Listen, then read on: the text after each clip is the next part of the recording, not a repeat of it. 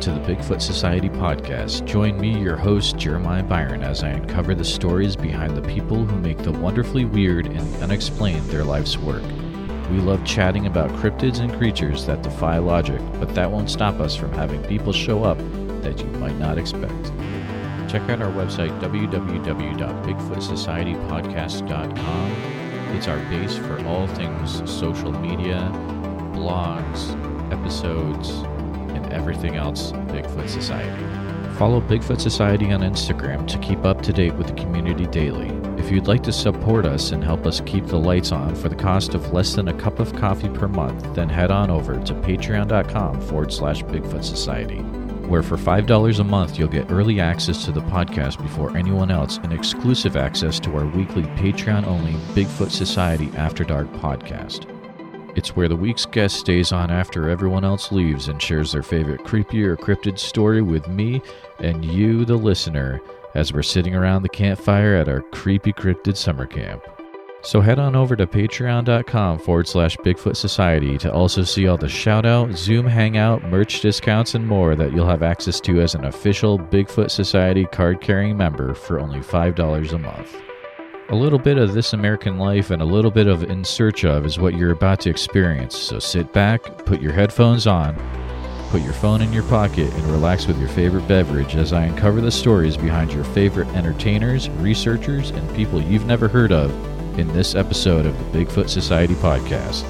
In today's episode, I get to interview Cliff Barackman from the show uh, Finding Bigfoot and the North American Bigfoot Center in Boring, Oregon. Uh,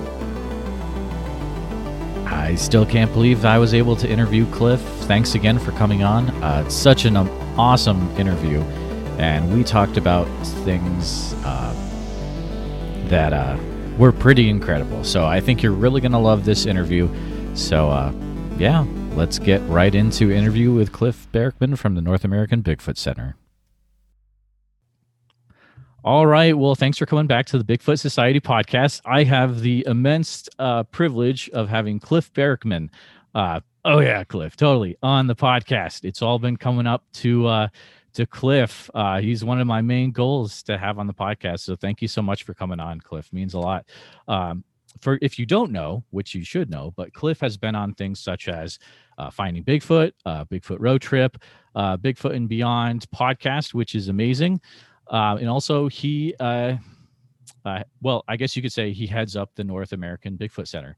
Um, part of the team there. So, um, Cliff, uh, anything else you'd like to uh, fill in the blanks with there for introducing I'm just, yourself? I'm just a Bigfoot nerd, man. I, Yeah, I have some long, yep. longevity under my belt, and I'm just doing the Bigfoot thing. That's all I got, you know. That's I'm- my I'm- favorite. One of my favorite cro- quotes of yours is uh, "You, you Bigfoot nerd," and uh, I love that. It's very cool. I know who I am, you know, Yeah, and I know who. I'm not, which is probably even more important. totally. Yeah, that's true. Um, let's start uh, right off the. Let's start. Let's just we'll rip the band-aid off and uh, get it out there. Um, so it's going to be all over the place. Um, I know you do a lot of interviews that have to do with Bigfoot, right? so there are going to be some Bigfoot questions, but there's also going to be some questions that maybe we've never gotten to go into um, that I've heard recorded before, because that's kind of what I do on this podcast is get the actual story of the person. I think that's very important, you know, because Cliff, you're more than just Bigfoot. I think so. I think so that. too. Many Yeah. people don't, but I, I, I agree with Right. that. Bigfoot is But- one facet of my life, a, a large Exactly. facet. I agree, but nonetheless, there's so much more to me than just this Bigfoot thing. Totally, totally. Very few people care. So Um, well, let, let's get started though with a, a question from uh, the Patreon, which and this is from Josh. So, and uh, this is: Do you feel that uh, mitochondrial DNA plays a part in how Sasquatch is classified? Well, sure. I think any DNA, mitochondrial or uh, Okay. nuclear, I, I don't think it matters which. I think that the Mhm. further we can delve into that, the better. Um, I'm an advocate of science. I always have been. I'm not a scientist. Um, some people think I am. I'm not. I'm just a nerd. Um, I uh, professionally, I was an elementary school teacher. I taught 5th Mm. grade, so I'm kind of a, a jack of all trades, master of none, which plays really well into the Bigfoot thing. Because to be a Bigfooter, you kind of have to know a little bit about a lot of stuff. Um, to be a very effective Bigfooter, you have to know about ecology and what other animals are out there, and tracking and seasonality of like uh, uh, food resources, and you have to know some hiking and like camping skills, maybe even some survival skills. You have to know about human evolution. A lot of people don't like that, but it's true. You have to know about human evolution and uh, um, mm. and uh, paleoanthropology to be an effective Bigfooter. You just do because that's the realm we're delving into. Um, mm-hmm yeah uh, so i, I don't know. Uh, so yeah mitochondrial dna is part of it. It's only a small part of it and so much has been mm. misrepresented in that realm before that i that I, I, think too much emphasis is put on it honestly. Interesting I, I, yeah because uh, even if you got even if honestly even if you got a good solid flesh or blood sample of a sasquatch and you ran the whole genome well that'll tell you about a little bit about the animal but that doesn't tell you very much about mm. the animal. And I think that's okay. something that a lot of people overlook. It's like, like, you that. can take my DNA, you know, right. like take my blood and get my like get well, you take my hair and get mitochondrial DNA. You take my blood sure. and get uh, nuclear DNA. But what does that tell you about Cliff? Hmm. You know, you said earlier, like like, like yeah. you know, like okay, Cliff people associate with Bigfoot, but you're so much more than that. Mm-hmm. Yeah, that's what we're talking about with Bigfoot is Bigfoot also you know oh, you can good. we can take a we can find out who's you know the dna of the the, the matriarchal line you know as far back mm-hmm. as you want to go. We can even get some other dna and learn about the other side too but what does that really tell you about how they live and how they think and do, and what mm. they feel and how they persist? Eh, what does that really tell you? Not much. And so is it important? Sure. Will it tell us uh, something about their evolution? Absolutely Will it tell us how to see one? No. Will it tell us what one's doing right now? How one avoided the fires down in you know the Clackamas oh, River? Yeah, right. No, yeah. like uh, it, it won't tell us very much. And I think that while it is important, it's interesting, it's cool. Gotta love science. Does it only gives a little tiny sliver of the picture? So very cool. Thank you. Um, also so the second part of his question is so and i, I think you know where you, i know where you're going to take this but uh, we'll we'll go for it. So uh austro uh, sorry i'm not a big word australopithecus? Yeah that how'd you know? Uh, or uh you said austral and there's not a whole lot of yeah. words. To start australia, australia? yeah. No, yeah. So uh that or or homo or how would you classify I guess is what the question. Oh well, see, we don't know enough. You know, we just sure, don't know yep. enough. Our, yep. I, I, personally favor the uh the Paranthropus line. Exactly. Um, yep. Now, uh, Paranthropus is a lot is one of the two main segments of the Australopithecines. Mm-hmm. Um, Australopithecus is a genus that existed four to two million years ago, or a little actually less than that, a million years ago. Um, and uh, they are what we think one branch of that family, one branch of that genus, eventually led to us. Um, but the Australopithecines had two main branches. Um, uh, gracile form, and gracile is an English word, of course. That means thinner and you know more slender, et cetera, and a more robust, thick sort of guy. You know, and those were so different in so many ways that they actually gave them a different uh, genus name, Paranthropus even though they are Australopithecines, you know. Um, mm. I but Australop- uh, the robust Australopithecines, the Paranthropocines, I think they're called, um, are basically Bigfoots. They're basically Bigfoots in every single way except mm. their size. They're four to five feet tall, super robust. Like a five footer of those guys probably weighs 250 pounds or something. They're oh, wow. really, really thick animals. Um, so if you had one of those that happened to live in the appropriate environment, a colder environment, in other words, because mm-hmm. animals that live in colder regions get larger over time through generations.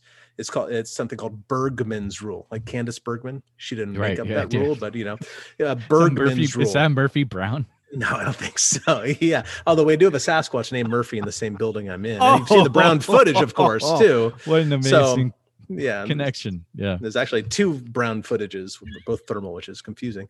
But anyway um yeah so uh, it, over time the Ber- bergmann's rule would take over and make these paranthropus larger i believe. Mm. if they, especially if they went northward out of africa um, into the himalayas and further north into siberia before crossing the land bridge so i personally favor the um, paranthropus hypothesis which was of course i didn't make it up mind sure. you i stand on the shoulders of giants Right. Um, and uh, the guy, the first person to publish that was uh, Gordon Strasenburgh, who passed away in 2019. Unfortunately, I'm kind of Mm. trying my best to get hold of his family, but it's kind of a slow go. But Yeah. anyway, I, I would love to see some of his notes and if, if there's Oh, any yeah, research wow. materials that still exist, and maybe Hmm. you know do my best to preserve them with the museum here. That'd be very Um, cool. Yeah. So anyway, I- I think I suspect that these things are Paranthropus, which is a type of Australopithecine. Um, now, which led to the genus Homo. Um, uh, uh, so let's let's let's make a let's take another few steps back and um, let's call them um, hominins, not hominid Mhm. hominin. Hominid with a D at the end is a group that means human beings and the African apes. That's our family group. Those are our cousins. We're right there in them because we are an ape, essentially, at the end of the day. Now, we're a special ape. We're kind of weird. We do some stuff that other ones don't. That doesn't mean we're not biologically in their family, right? But Yeah. hominin with an N at the end is a special term that means any human ancestor or offshoot of that line along the way. That Hmm. is a hominin. So Neanderthals, even though we aren't directly related from Neanderthals, they're hominins because they're offshoots of our line. Australopithecines are hominins. So Sasquatches, I suspect, I don't know, are hominins. They, now maybe they are Gigantopithecines. I don't know. Maybe they are more closely related to Gigantopithecus. But we know so very little about those. It's hard to say, man. It's Yeah. really hard to say. And there's some physical differences that make me a little concerned. You know, um, for example, we now know through proteomic studies. Um, this is past year, 2020, I believe. These studies were published by studying the proteins um, that we have from Gigantopithecus. Uh, we know that they are in the line of orangutans. Okay, and we've always thought that anyway, based on Mm. the tooth structure. We've always thought that they were somewhere in the line between Shiva Pithecus. Now it's spelled S I V A, but in, in the Sanskrit, it's pronounced more of an SH. So it's a Shiva Pithecus down to orangutans. Now, Shiva Pithecus doesn't have a brow ridge. Orangutans don't have a brow ridge. S- Now, it's of course possible that Gigantopithecus developed a brow ridge because Sasquatches are more or less uniformly described as having somewhat of a brow ridge. Exactly. Yeah. Um, and I've talked to Meldrum about this too. He goes, "Well, it could have arose, arisen separately. You know, maybe it did, Hmm. but we don't know, and that's my problem. We just don't know. Exactly. But we do know a fair amount about Paranthropus, and they had a brow ridge, they had a sagittal crest, they had zygomatic arches, which you can clearly see on the Patterson Gimlin film. These arches right here, kind of behind Yep, the eyes, yep. they're they're used for um, anchoring the uh, the chewing muscles on. You know, everything about the Patterson Gimlin film screams Paranthropus to Hmm. me. So I'm inclined to go that way. Okay. I'm a little long-winded. I apologize about No, that. no, but I, I like it. I, I I was like, I'm gonna answer. I'm gonna ask him this question. It's gonna be like, all right. Let's go for it. You know. But yeah, I was. Yeah, how many more hour, how many more minutes do we have now? So- um so thank you that was that was good answering that question i also before it slips my mind i want to say um uh the museum memberships for the north american bigfoot center absolutely amazing um i am a member of it oh, thank uh, you. got in as soon as i could and if anyone's listening to this and they haven't uh gone and checked that out uh you need to right now because i'm not going to say what's in it because you probably don't want me to I don't care. it's You a can say whatever surprise. want. Okay, it's an amazing. Uh, it was a surprise to know the videos that were in there. Uh, if you like finding Bigfoot, um, it's like the production value on it is amazing, and just to feel like you're out there with you and Connor was so cool, and I appreciated that, and to get the behind the scenes of how you had to save um, the different things in the museum, and you know you evacuated, and then um, it's just is really cool. And then to get like a behind the scenes of like, here's some new um, exhibits in the museum. I was like, man, this is what I wanted. This is more than what I thought I was going to get. So definitely, you know, check it out, guys, if you haven't already. I appreciate that. but And my goal, put that in real quick. Uh, you know, I'm lucky enough to have Connor Anderson, who's a legitimate Oh, Bigfooter good. in his own right, and he's a filmmaker on top of it, and he's Mm, he's Mhm. eager and he's hardworking. He's everything I would ever want in a, um, a partner in all this. Now, don't get me. Melissa's my partner. Don't get me wrong. Like she and I Sure. own the museum. Like we work together and stuff. But she's not a Bigfooter. At the end of the day, she doesn't want to be a Bigfooter. She's likes the subject, but she's got her own thing. She's busy Oh, yeah. making head, Yeah. heads on spikes and severed arms and things like that for movies. and she's what good she at it too. She's oh, she's horrifyingly good. Like I jump every right now. There's a a monster in our window because it's Halloween and this is her time Right. of year. It's like it's like it's like her birthday all month long, even though she wasn't Mhm. born in October. Um, yeah, and mind you, I live on a dead end road.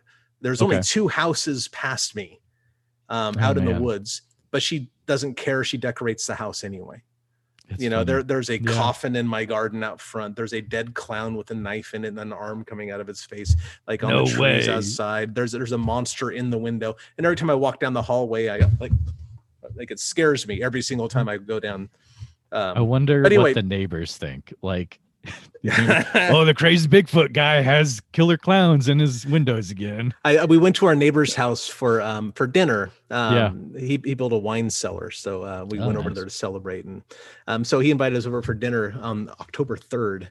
And uh, the the the female of the family, the the, the woman, Mhm. I don't want to say their names or anything like that, but Yeah, right, right. um, she goes, she looked at Melissa. It's, it's October third. Where are your decorations? And Melissa, "Ah, they're coming out. I just put them out before we came here. So nice. But Nice. anyway, Connor, I'm super lucky to have Connor. Connor's Such a a legit cool filmmaker, and um, it's and he's a legit Bigfooter too, which is even more important because I can't hire some you know high school kid to help No. me in the museum. This is kind of a specialized thing. I need a certain assortment of skills that you just do. can't readily find in people. Mhm.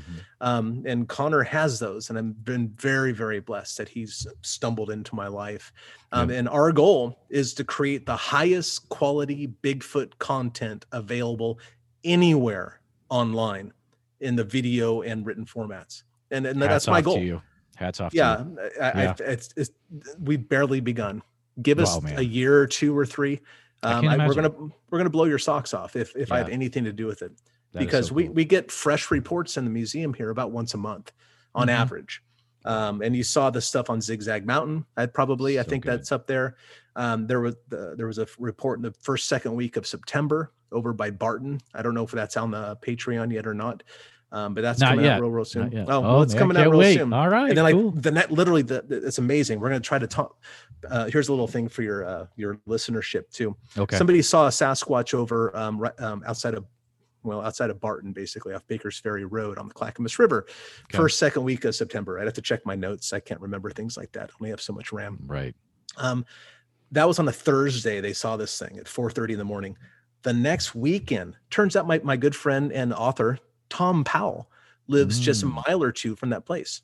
Oh, Um, he and uh, his next door neighbor, unbeknownst to him at the time, heard strange noises from the swamp outside their Ooh. house. Uh, that's uh, the weekend following the sighting. And their neighbor looked outside the window one of those nights and like a four or five in the morning, if I have my story right, I'm going to get to Thom. I, I'm not sure I do. Saw a very large man standing in their their apple orchard. Whoa. Now, the next morning when they inspected, they thought it was weird because they have deer fencing around their apple orchard. Apparently, there was a very large hole in the deer fence, just been forced through the deer fence. And this is like three or four days after the sighting. And then, of Hmm. course, the fire erupted and burnt the entire area. So they- we don't know what's up with that. But still, in- interesting correlation of strange occurrences out there by Barton. So, that that's a really cool story. Thank you, thank you for sharing that. Uh, how in an alternate? Imagine this: an alternate universe, and Cliff never decides to get involved with Bigfoot. What is Cliff doing in Well, this I'm- alternate universe? What do you think? realistically i'm probably teaching Yep. um teaching elementary school because that's what i was doing before but um and not very you know uh, another very reasonable alternate universe um because i was kind of teaching to have summers off to go bigfooting so i mean i, I I'm- don't get me Oh, wrong i was a good teacher i didn't like Ah. i didn't half-ass it man um, my students loved me i loved them um, we I, put in the time. I was working 10 to 12 hour days, just like every other Wow, teacher does, Yeah, sure. for practically no money, basically. Mhm, Yep. Um, I was I was good at it, I think, and my students remember will always remember me, etc. Um, I, I did them right, I believe. But I think that uh, a slightly different alternate universe, I would probably be over at the local restaurant playing jazz tunes from six to nine or something every night, Yep. and um, barely Okay. paying my bills. Awesome. Uh, that actually leads into uh, what I was going to ask you next. So, uh, if if I've researched correctly, uh, you have a degree in jazz guitar from uh, California State University, correct? Yeah, yeah, uh, yeah. basically a BA in music um, with Okay, an emphasis cool. in jazz guitar. I took lessons from a guy named Ron Eschete, who's Okay. a phenomenal player. If you're any guitar players out there, Ron Eschete, E S C H E T E, phenomenal player, the best Hmm. I've ever listened to. He took lessons from Joe Pass, so Oh, like there, there's a lineage Okay. there that it should be honored. So Awesome, awesome. Um, the other uh, question from the Patreon is uh, so Greg asks, uh, "I am like yourself a musician, and I was wondering which artists have uh, most influenced you in pursuing music when you were, you know, over Oh, the years." There's Yeah. been so many. I mean, uh, Mm. obviously, Ron Eschete's been a huge influence, larger than I could ever say, because I took weekly lessons from him for years. Um, but if you go back further, to like to my roots of music, I guess um, it's kind of uh, all over the place, honestly. Um, and it continues to be inspired by various folks today. Like uh, back in my earlier, like teenage years and all that sort of stuff, um, I listened to a lot of two pop bands in the 80s Adam and the Ants Yeah. and uh, Sparks. Okay.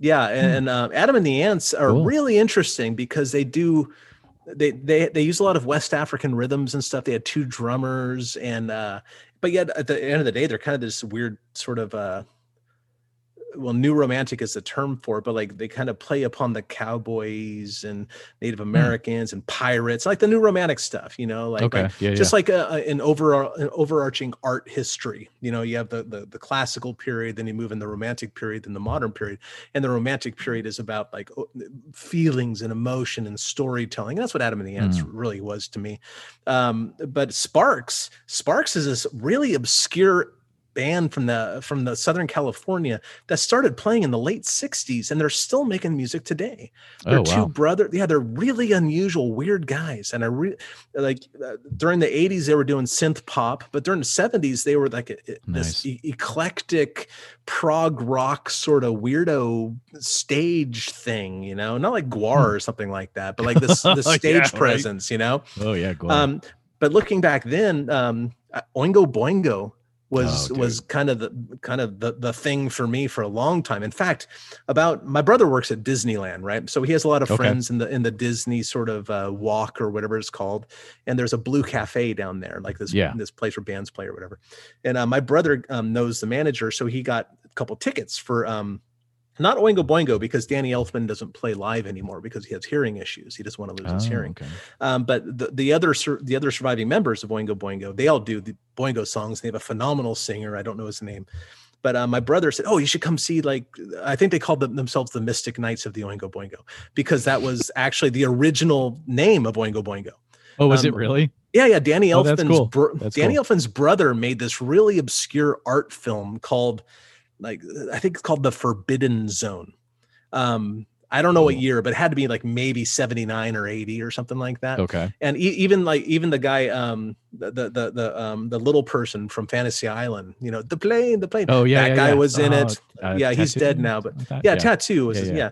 So anyway uh, and they needed and since his danny elfman's brother made the film he turned to danny elfman for the music because he was a musician right Mm. and they, they he just threw this band together, the Mystic Knights of the Oingo Boingo, and that was the genesis of Oingo Boingo, and I think they play under that or something like that. But anyway, uh, my brother took me to this gig at the Blue Cafe, and we, and since my brother knows the manager or whatever, we had this like, I wasn't like front, it's not front row, I was off to the side over by the exit, and who comes walking out the, the door right next to me is Steve Bartek, the guitar player for Oingo Boingo, Whoa. and like, Wow. oh my god, I was like, oh, I started Oh, like tearing goodness. up, You and I go, freaked out. Yeah. Oh, and he's, You're like, standing there. "Oh." Oh, I, I totally fanboyed the guy, you know, and I went up there and Oh, go, man. Hey, Mr. Bartek, I want to let you know that, hey, my name's Cliff.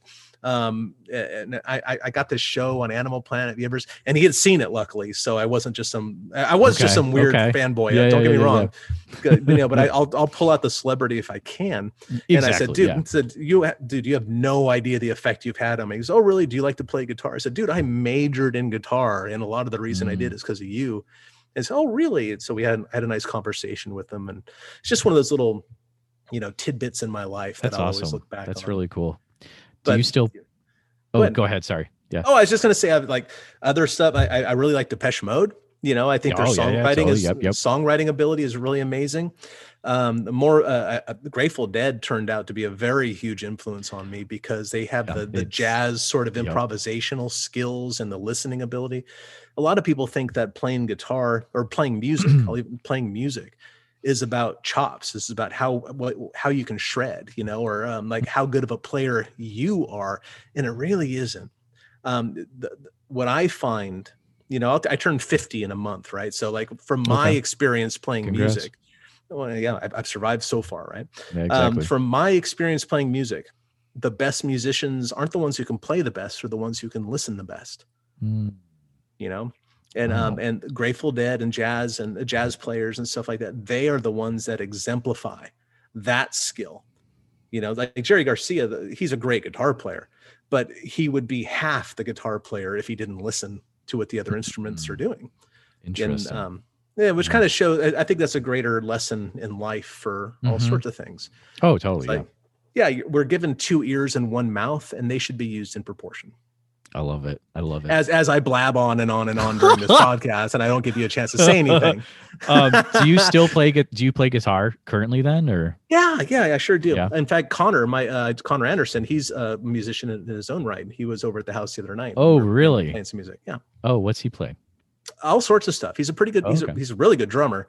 Yeah, and he he has you know skills on other instruments as well. Like he uh in Colorado, where he just moved from, I guess he worked at a music shop, and so Ah. he kind of dabbled in all sorts of instruments. Okay. Mhm. Um, do you have a uh, specific kind of guitar that you like that you play? Like Not really. I mean, no? my instrument happens to be a guy, uh, well, a guy named Jimmy Foster made it. Jimmy's since passed away, but it's a custom seven string jazz guitar. Ah, Um, so it's a, it's a hollow body sort of jazz box sort of thing. Um, I don't really have a cool electric guitar. I, I'd like to get one that I really fell in fall in love with and stuff, but I just don't have one. Um, Mostly because I can't afford to go playing around with a bunch of guitars and buying them and stuff, you know.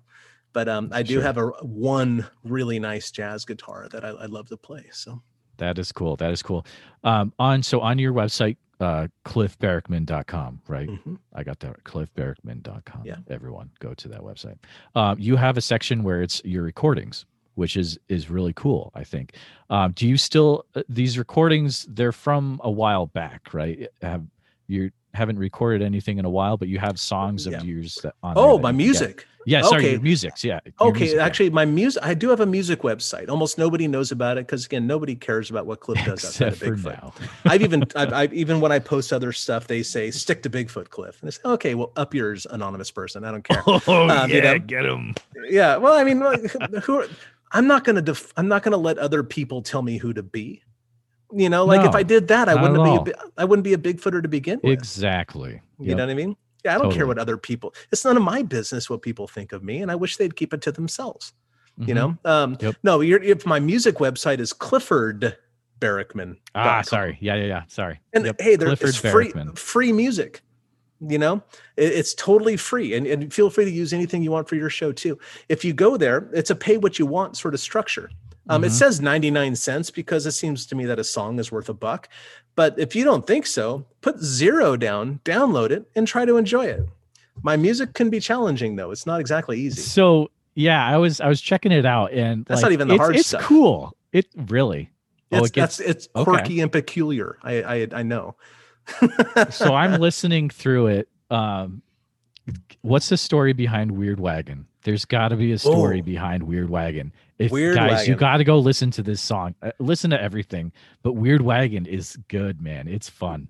Well, you can tell that I'm I'm heavily influenced by Primus in a lot yes, of I ways. was I was like, man, it sounds like yeah, uh, totally Primus. Yeah. yeah, you know, Weird Wagon. Um, it, sorry, I'm at the museum. Apparently, someone's calling at six forty two, and, the- and Anyway, I'm not going to answer it unless I can get it on air. Do you want me to pick it up and see what happens? I don't care what you want to do. I don't if care you either. want to, so- if you want to do it, go ahead. Yeah, I don't care. Whatever. It's too much right, trouble. fine. Okay. Um, but anyway, yeah, Weird Wagon is a tune that I wrote. I, I uh, way back in the day. A friend of mine, her name was Lily. Um, uh, like we were kind of in a. Uh, we weren't arguing, but it was like a little awkward. And she goes, "Like, what? Are we gonna ride on the Weird Wagon?" I went, "Oh my god, that's something." Oh, and then I, and I said, "What a beautiful sentence that is." And then so the all the lyrics are about um, fun, fun language, essentially, because Mhm. the only because language um, creates reality in a very peculiar way, Mm. and most people don't realize that. Um, most people go through their day and saying, "Oh, it's Monday. I hate Mondays," and suddenly the reality is you hate Mondays, and that's just a rule in your life. Oh, that's you so know what I mean? Cliff. Yeah. Yeah, but but Yeah, mo- yeah, yeah. most people don't appreciate the role that language plays in their life. Mhm. Um, t- and and the only people who seem to appreciate it are the ones that shouldn't be trusted with that knowledge. And I mean, politicians and lawyers essentially are are Oh, yeah. they're they're the ones who understand that rule more than anybody else. wow. We reality seems to me to be rather malleable. You can shape it the way you want, and the way you shape it is by the using the tools of words.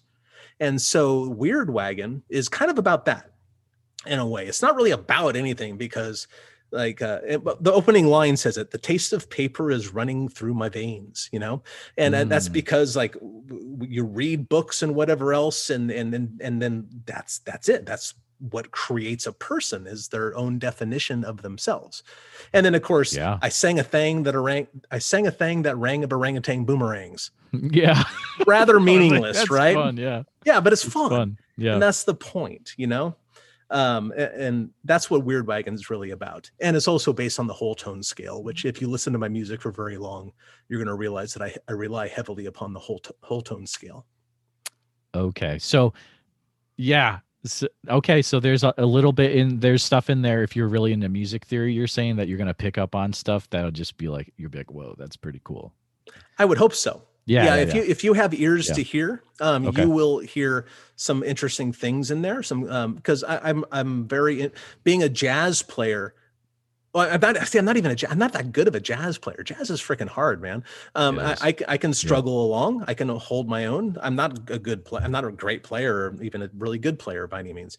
But I understand the theory because Mm. it, I, I. That's why I study jazz. If you can play jazz, or if you can wrap your head around jazz, Mhm. the rest of everything else is easy you know and that's kind of the, what i did you know and so i take my jazz theory and the jazz harmony um, which is thinking of music vertically like how notes interact and relate to one another and i Okay. apply that towards a more pop weird quirky esoteric sort of structure Wow, that's cool. Can you tell me about um uh you're involved with a band called Larry in 1995, is that right?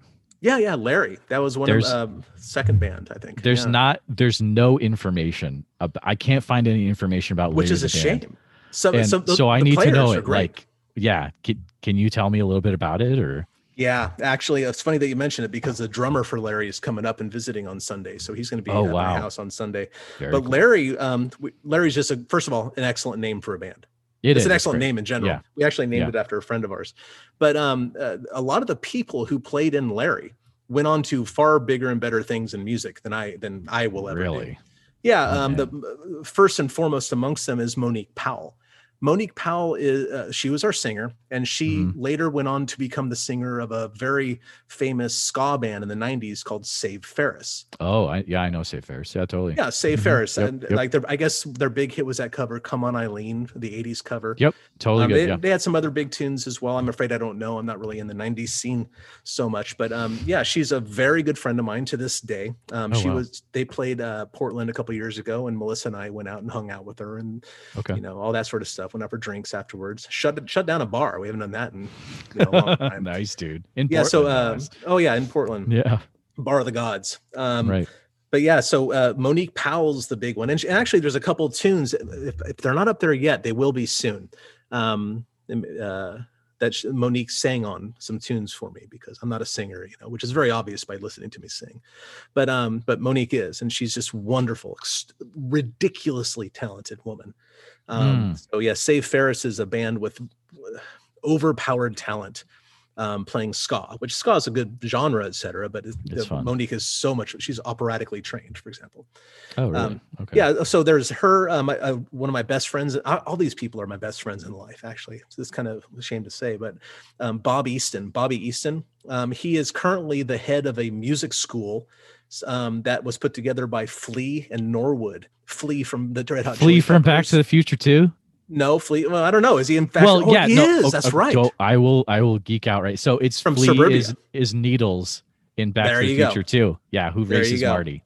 But you're Yeah. right. Red Hot Chili Peppers. Yeah, right. Yeah. So yeah, but so Bobby um, is he heads a school for Flea. He knows you know in Norwood from Fishbone, another great band. Okay. Yeah. Yeah. Um, but but Bob is a great guitar player in his own right. He has his own band called Delta Nove, um, Hmm. which is he- very heavy Parliament funkadelic sort of funk with a Brazilian samba bent, if you can imagine such a thing. It's phenomenal music. So there's Bob and um, another oh Ed, Ed Kampwirth, another great friend of mine um, who is currently playing in the Long Beach Dub All Stars, uh, one of the spin-off bands of Sublime.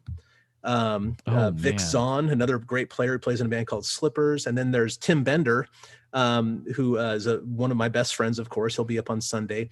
He was in a band that got pretty big, I guess. Um, I never heard of him, but I'm not really cool, so that's not surprising. Um, called uh, Death by Stereo. Um, uh, Sounds so vaguely familiar. yeah, they, they had some radio play and stuff. Yeah, so okay, yeah, all these people went on to bigger and better things than I did, I suppose. Um, although I beat Oh, all them in. Bigfoot. So So you got to you were you used to hang out with Flea from no, Chili no, I've never met Phil. Bobby Bob knows Flea. Oh, sorry, sorry. Okay. Yeah. Sorry, my Back to the Future brain kicked in and when that happens like that's that's my thing. But anyways, I get it. okay, I I'm get it. back with I'm back with you. Um that is an awesome are there recordings of Larry out there to listen to or Well, you know what I did? I took the music that we played in Larry and I put it on the cliffordbarrickman.com. The songs that Oh, I wrote okay. personally. Okay. Um, because Ed wrote about half the songs and you know everybody everybody participated and Yeah, yeah, contributed. yeah. But the the songs on there, like uh, Chameleon Hair, for example, that's another Larry song. Um, Weird Wagon is a Larry song, and there's some other stuff that I mean I could probably put it up because the you know Ed wouldn't care if I put his song up or whatever. But I don't want to make Right. money on Ed's music. No, um, sure. yeah, that's Yeah, his job, not mine. Yep. Yep. know.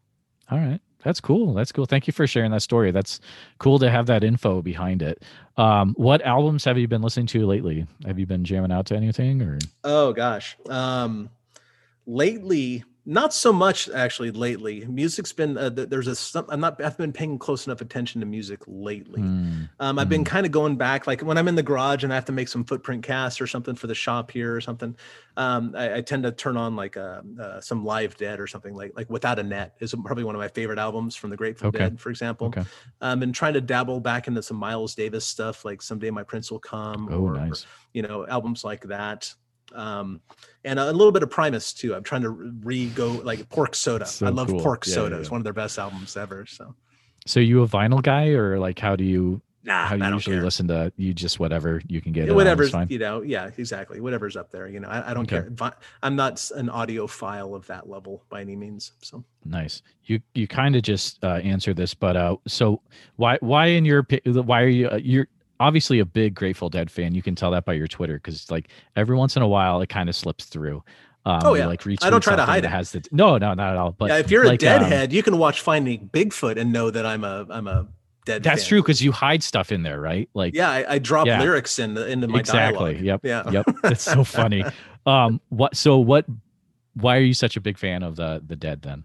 I don't know. I guess it just Yeah. came upon me at the right time. You know, I, like uh, I first saw the Dead in L.A. at the at the um, Coliseum. I think maybe Mm, man. eighty nine or ninety, and I was Oh, like, wow. "Whoa, this is a scene. This is insane."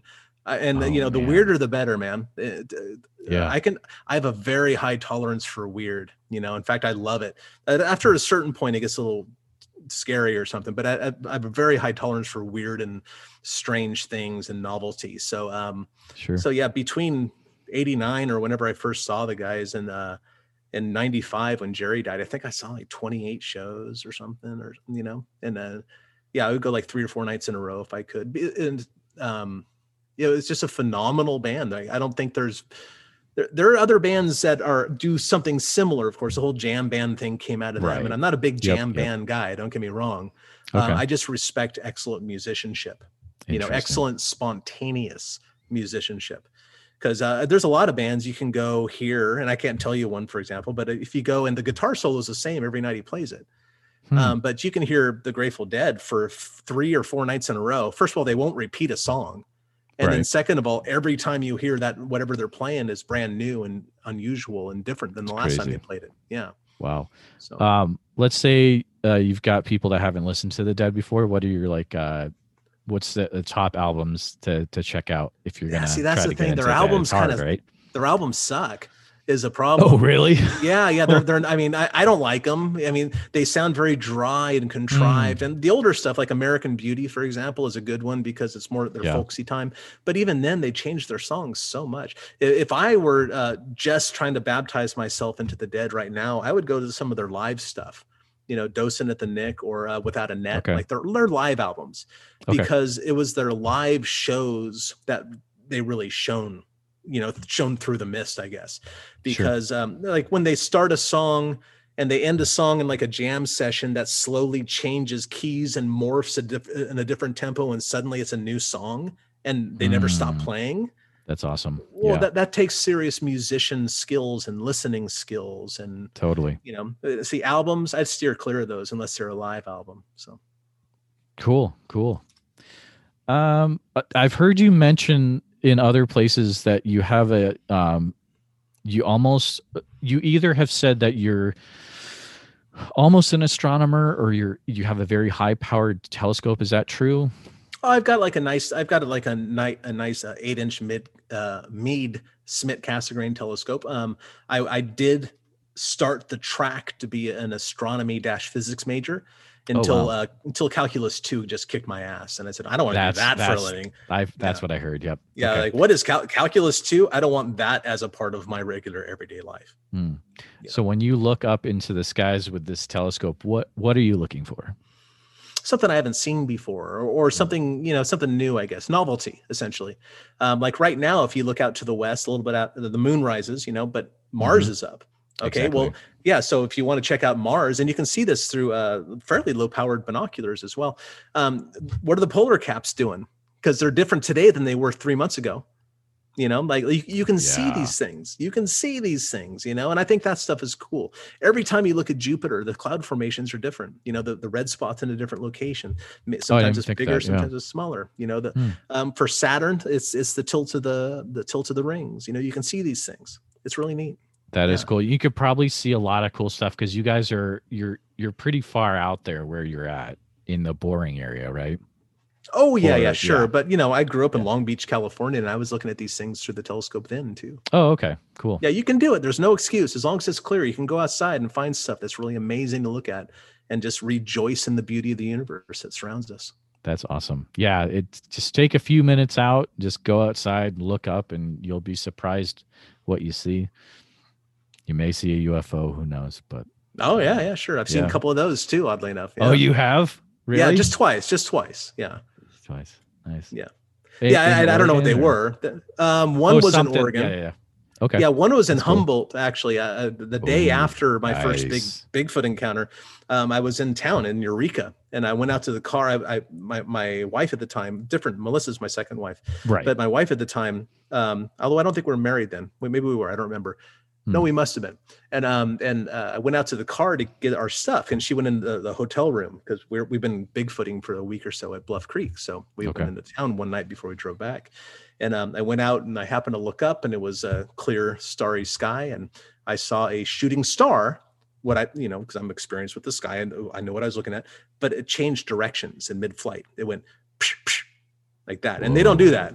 No. And that's like, whoa, what what is that? That is unidentified. yeah, unidentified check. Flying Yep. check. Object. Well, yeah. Um, and then the second time I saw one was a year ago this past July from the property I live on now outside of Sandy, Oregon. Mm. And uh, Thom Powell was over and we're having a, a campfire, Oh, drinking a few beers outside.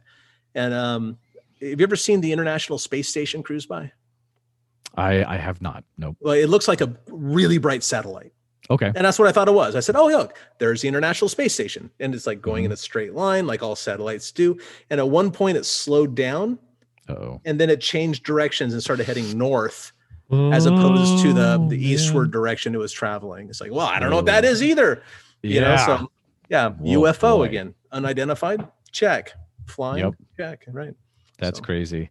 Uh, when so let's say uh, the question I want to ask you is when you're out in the field and you come across uh, like a, a footprint or a stick structure or something like you've been looking for it all day uh, and then you finally see the thing that that like you're looking at it's Bigfoot related. What are you experiencing inside? What feelings kind of kind of come up inside? Are you are you pumped, excited? Like what usually happens?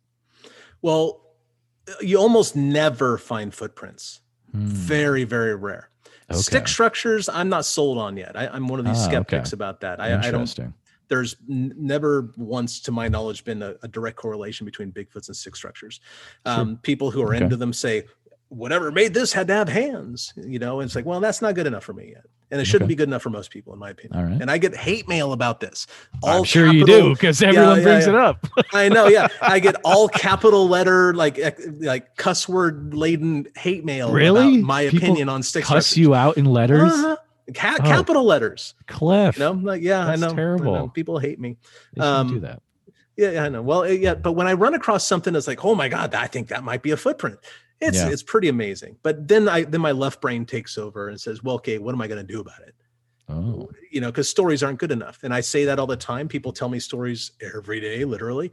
Um, and if I'm going to practice what I preach, I got to do better. You know, so what am I going to do about it? Is the question.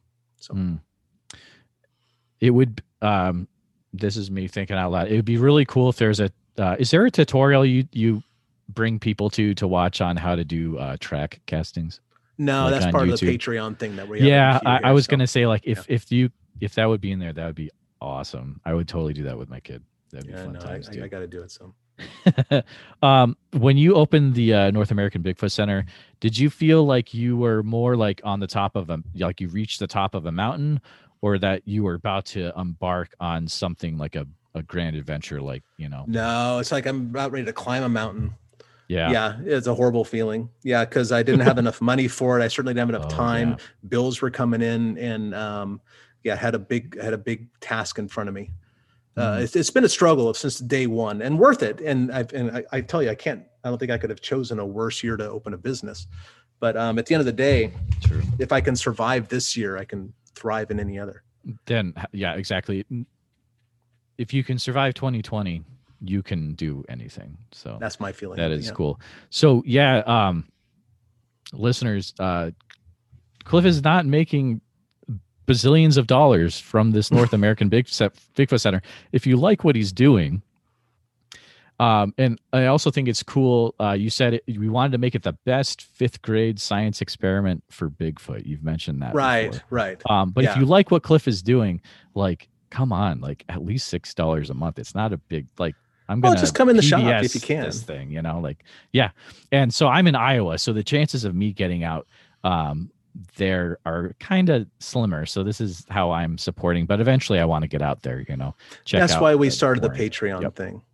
Totally, yeah, that's why we started the Patreon. Is that we realize our business model is kind of flawed in a way because we have to get people in the door. Mhm. But uh, if we can bring the museum to them, then maybe we can expand ourselves a little bit. exactly, exactly. Um, anything uh, cool coming up on the horizon for uh, Bigfoot and beyond? Uh, Bigfoot and beyond. Well, we're, there's a couple guests we're trying to get. I mean, we just had Doug Hajicek on. He's been the best. That, That I- was one of the best so far. episode, He's a good, good guest. I'll so tell you. good. Yeah, he's really great. Um, we, we have a new Halloween shirts coming out. I mean, they we just Oh released those. yeah, I, I was gonna say something about that. Like those are cool. Those are cool. Yeah, Bigfoot and Beyond the Grave with Cliffhanger and Boo Bo. it's Yeah. cool. So yeah, we're just trying, trying to have fun with it and talking to Yep. somebody who comes next. Right now, I don't even think we have somebody scheduled. We got to get somebody on here pretty soon. So Totally. Yeah, it sneaks up on you when you're trying to do a podcast. You're like, oh, I don't have anyone, and like, yeah, no, I. I usually have two to three uh, ahead of time, but sometimes it sneaks up. But Right. right. um, man, uh, thanks for coming on. Like this has been really, really fun. Oh, my Um, pleasure. Definitely one on the old um, bucket list for for Bigfoot Society. But Yeah. um, I love what you guys are doing, and um, thank you so much for for coming on. Why don't I give you a little bit more time and uh, we can do some uh, after hours sort of stuff that you wanted to do. Oh, my But I- But, I have to go take a leak was- first. How's that work? Okay, you go, and then movie magic. get I'll edit ready. it out later. All right. Well, uh, thanks again for listening, guys. Cliff is going to go and do some uh, some stuff there, but uh, uh, in a few minutes, um, the Patreon will actually get to hear some extra uh, stories from Cliff. So, again, it's been a fun time. Uh, we'll talk to you guys later. Thanks again to Cliff for coming on the podcast. Uh, I'm serious when I'm saying that this is probably one of the best Bigfoot Society After Darks uh, that happened. Cliff stayed on for 28 minutes, and is a lot of crazy stories. I mean, you've you've got to really check it out. Uh, I've never heard Cliff tell ghost stories before, and Cliff told some ghost stories that rocked my face off. I mean, that alone is worth the signing up for the Patreon for five dollars a month uh, to keep the lights on for um, Bigfoot Society. But again, if you want to hear 28 more minutes of Cliff telling some crazy stories, uh, go ahead check out patreon.com forward slash Bigfoot Society or BigfootSocietyPodcast.com. I also want to take a few minutes to uh, thank the supporting members of the Bigfoot Society Patreon. Uh, we have Sir Fedes, uh, Josh Sewich from the Starfall Collective on Twitch. We have Greg Morrill from the Indiana Road Trio. Have Coco Van Boxtel from Strange Little Lands. We have Tate Hieronymus from the Bluff Creek Project podcast. Uh, newly on iTunes and other um, podcast venues. So check it out. Um, and if you're not a Patreon member and you're just a listener, thanks for taking your time out of your busy day and spending some time with us. Uh, go ahead and uh, subscribe so you don't miss any future episodes. Leave a review on iTunes, uh, Stitcher, and uh, your preferred podcast platform. And um, if you have any stories, you can give us an email at bigfootsociety at gmail.com. And again, check out the articles we have and more, preferred book lists at bigfootsocietypodcast.com. You can always go to Instagram at Bigfoot Society. And we have a TikTok now. It gets pretty crazy there. Bigfoot, Bigfoot dot society at bigfoot dot society Again, keep on squatcharoo, squatcha diddly doo. All right.